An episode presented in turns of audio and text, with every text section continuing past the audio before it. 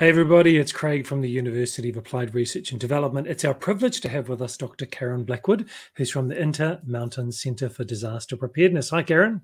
Hi. So good to have you with us. Thanks for making it. Thank you for inviting me. oh, look, we're honored, and you've had such a, a big, big experience being with a range of different agencies, including the Navy as well. And so I'd love for you to just tell us about your role and what you do. Well, I, I, currently am the director of the Intermountain Center for Disaster Preparedness. We're part of Intermountain Healthcare, which is the largest healthcare organization in the state of Utah, uh, with hospitals and clinics in some surrounding states as well.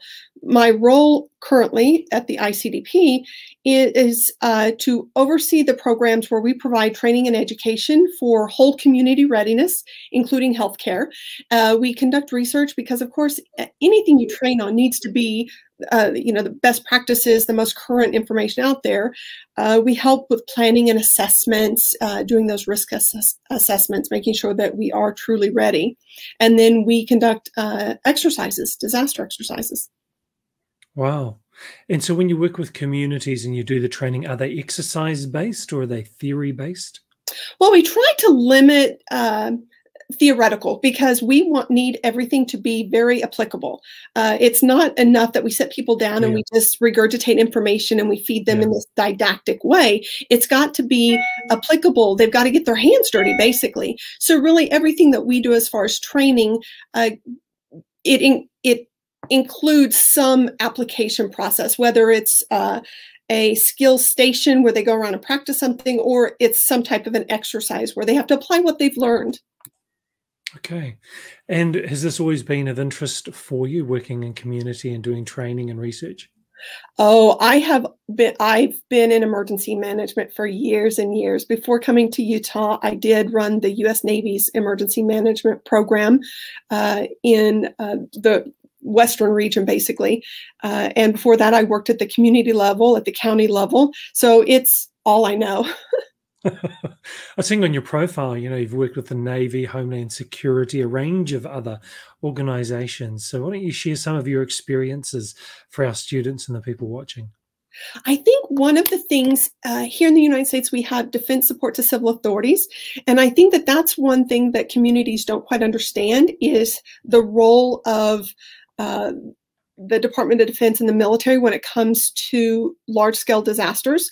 You know, they don't come in and take over, but they're a huge resource, but it's very specific uh, where occasions where they can come in. They can't just come into a local community and start taking over. No matter what movies say, you know, things like that, it just doesn't happen. And in my role now with healthcare, we sort of run into that same thing because we the different hospitals and Intermountain Healthcare has uh, many hospitals, but uh, even um, our partner uh, hospitals, they look at how they would evacuate during a disaster. How do you get patients out of out of a geographical area when something bad happens? And many of them they think, well, we'll just call the National Guard or we'll call up and we'll use helicopters and stuff like that. And like, you can't do that because everybody's going to be expecting to use the same resources. Right. So I, I, think it's important to understand that uh, you know there's a connection there, but they don't just come in, uh, you know, and and take over and solve all of our problems. Um, it's definitely got to be a partnership. And why is that? Is this because there's the division between the military and civilian um, authority in a local area? Oh, absolutely. Uh, here we have um, restrictions on what the military can do within uh, within the United States. Uh, you know, um, it's not war fighting, so they have a very limited role, but they come with a lot of uh, resources, very expensive resources to be used, and, and, so we need to make sure that they're the last tool that we call on, uh, and we utilize our partner agencies, our local community uh, partners, as well as even state to state uh, assistance. Uh, we have the Emergency Management Assistance Compact, which where we can go to other states uh, and ask them for resources. Uh, and so I think it's it's just understanding where we can pull resources from, who we can ask, and then prioritize them accordingly. How does that work best? When the civilian organizations and a military organization are working together, there must be challenges and maybe misunderstandings at times. What's the best way to make that work well? Oh, I think uh, speaking the same language helps a lot uh, as far as incident management. You know, we we use um, the incident command system, right. and uh, even the military. Uh, that was part of my role within uh, Navy emergency management was getting people up to speed on the incident command system, so that when larger resources, even federal resources, other federal resources come in to a local community. Everybody's speaking the same language. We know, you know, and, and that's the only way that we're going to be able to merge together during a large scale disaster and be able to respond effectively. Um, you know, knowing that I think everybody that gets into emergency management or into some type of first responder role, you're a bit of an adrenaline junkie, maybe a bit of a type A personality, just a little bit.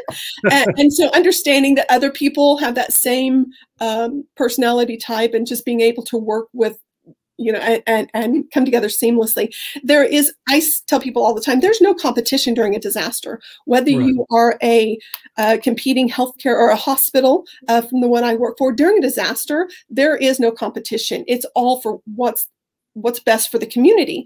And frankly you don't want to be the one in charge uh, during a disaster. You know just just do your job and get through it and make sure that you're doing what needs to be done um, and, and, don't try to you know push yourself to be the person uh, in charge because that's where everything is going to land. But I think it all comes down to communication and coordination. That's fantastic. So, Dr. Karen, you did your PhD. What in? Tell us about your PhD. My PhD is in Fire and Emergency Management Administration from Oklahoma State University. It's uh, not it's an interdisciplinary PhD, so it's not a, a sociology degree or um, in, in any specific field, it's a field all on of its own. And mm. looking, my, my, dissertation was on the willingness of um, nursing students to respond during disasters, uh, because again, that's an untapped uh, potential resource wow. that people don't call upon. It, you know, when you have thousands of individuals uh, going to school, but they have some type of basic knowledge that could be applied. So mm. uh, that was actually my dissertation. But yeah, it's um, uh, Fire and Emergency Management Administration. And was there a willingness from training nurses to respond? There is a willingness uh, there are many factors that can influence uh, their willingness to respond, uh, depending on if they have children or dependents that they have to take care of. You know, and there's a, a difference between um, being willing to respond and being able to respond, mm. because you might be willing to respond and have all that altruism and really feel like, yes, I want to do what's right, but you don't have a vehicle or you can't actually get to your hospital or your facility. So there is that difference. Some of the barriers was having dependents um, not quite knowing what needs to be done, which is where my organization comes in. You know, if you don't know your roles and responsibilities or even what you could offer uh, during a disaster, then you're not going to be um, very confident in how you would respond. So increasing that self-efficacy, so people mm-hmm. know, feel like, yes, I can do this. Uh, those were some of the things that um, Im- Im- improved their uh, willingness uh, to respond. So your findings from your PhD and working with nurses and them being included into a response to an emergency or a disaster, how has that impacted or changed the way that you do your role? Oh, I think that it's how we do our role. Um, even before we get to the the training piece, I think it's important that facilities, uh, hospitals, develop a plan a valid plan, you know, one that they've actually gone through and one that is comprehensive enough so that when we ask somebody to do something, it's based on our response plan, on what our strategy is. We're not just saying, okay, well, this time you're going to you know do this job and the next time you know you as a nurse will do this job but but giving them uh, their roles and responsibilities and setting expectations for because then once we have that plan that does that we can start training and then exercising to it which through training and exercises raises, raises their uh, their confidence in their ability to perform the tasks tasks that are assigned. Right. That's great. I often find when people do their PhD, sometimes there's a disconnect when they suddenly get their first role. Obviously, you didn't get your first role because you've been in the industry for a long time, but often that PhD gets done, the box is ticked, and then it goes on the shelf, and then it's not looked at again, and there's no practical application of it. So, do you get the? Did you look for opportunities to share the findings of your research once you'd completed your PhD to share it widely? Um, I, I, made it available for free, you know, for people who wanted to mm. take a look at it. Um, I work with uh, my organization works with uh, uh, nursing schools here in the state of Utah. We do training different uh, trainings for right. them. So you, making it available so that the their professors, their instructors, understand uh, maybe what's influencing them uh, and, and what might need to be focused on during um, their training so that they come out in the end of nurse, nursing uh, school with some basic foundation knowledge of disasters. Because right now, in most cases, it's not part of the curriculum. We're not teaching them any, really anything about disasters. They're learning wow. anatomy and physiology. They're you know that they're learning their uh, competencies as nurses, but not what their role might be during a disaster. Right. Well, it's a bit of a gap, isn't it? It really is, especially with COVID and all of yeah. the other things that that go on.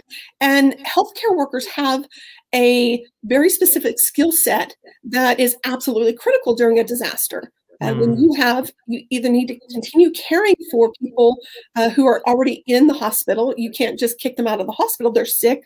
Babies are still being born. People still mm. have heart attacks. And then you have the victims uh, from being injured or whatever it is that's going on in, in the, the disaster. So we have to make sure that people are well trained and uh, confident in their uh, in the requirements so that we can continue to provide those services. Right. You just mentioned COVID. So how has your role and your your department, your team changed what you do and how they do things due to COVID? Well, we're not operational based. Uh, so the hospitals have hmm. emergency management personnel. They have someone uh, sort of uh, guiding them and helping them develop the plans, which were in place before COVID. Our role has been more of trying to determine exactly what training is needed now right. that we're because of covid you know everybody mm. will say oh we need training well yes but exactly what kind of training do you need it's not right you know, we don't want to take up more time when we're still caring for patients and we still have this going on. So trying to figure out exactly what kind of training there is, but there is more demand. People do want to understand, not just for a pandemic, but for we're in a very high uh, um, earthquake area um, here in the state of mm. Utah. So, you know, what happens uh, when there's an earthquake. Uh, and what happens when there's an earthquake, uh, as there was in 2020 here during a, a, pandemic, and then you have the civil unrest that was going on at the same time. So, how do you manage those um, multiple things that are, that are, are, going on? So, I think uh, figuring out the best way to uh, what what training's needed, what pe- what people need to know, and then how to de- deliver it when you can't hold in person classes and that type of mm. stuff.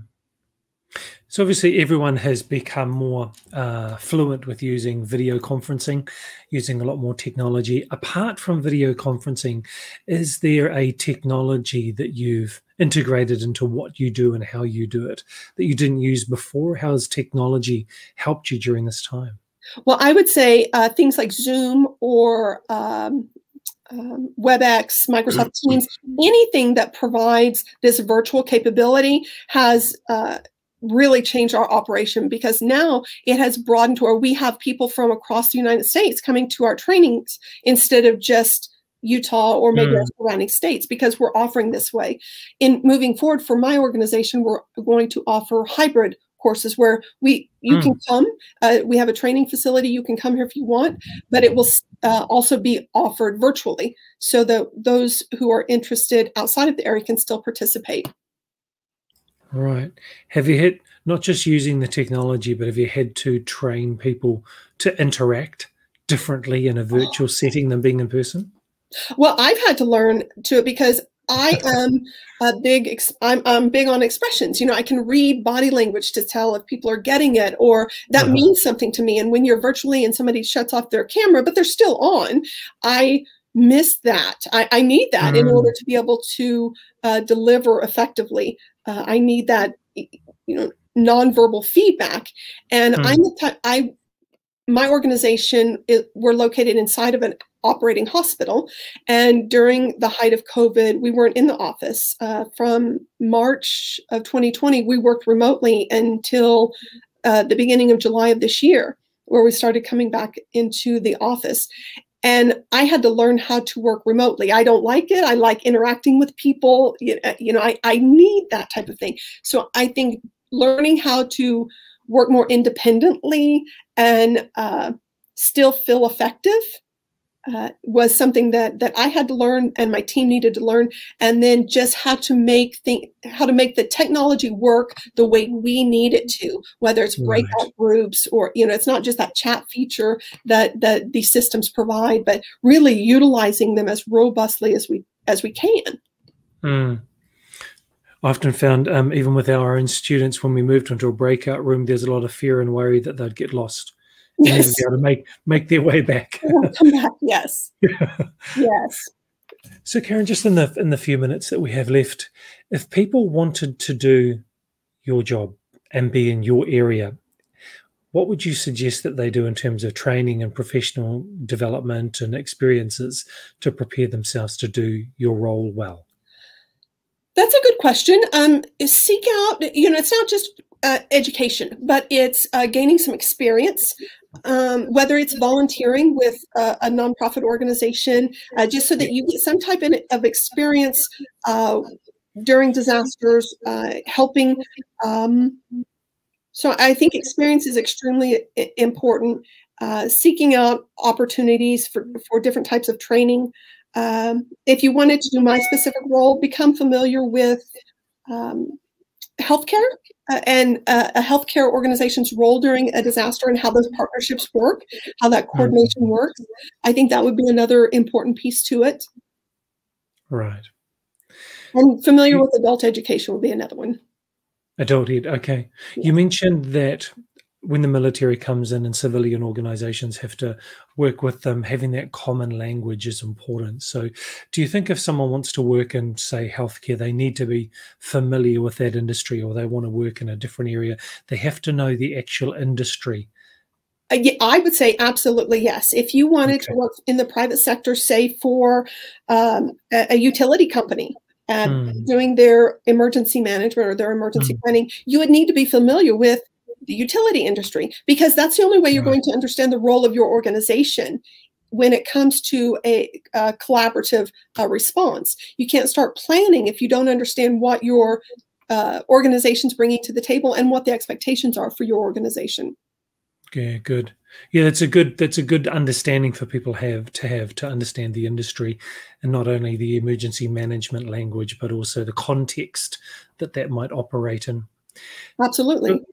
Dr. Karen, I really want to thank you for your time. I know you're very busy, so thank you for sharing some of your experiences and some of your learnings and ways of working. I really appreciate you being with us here today. Oh, it's my pleasure. Thank you.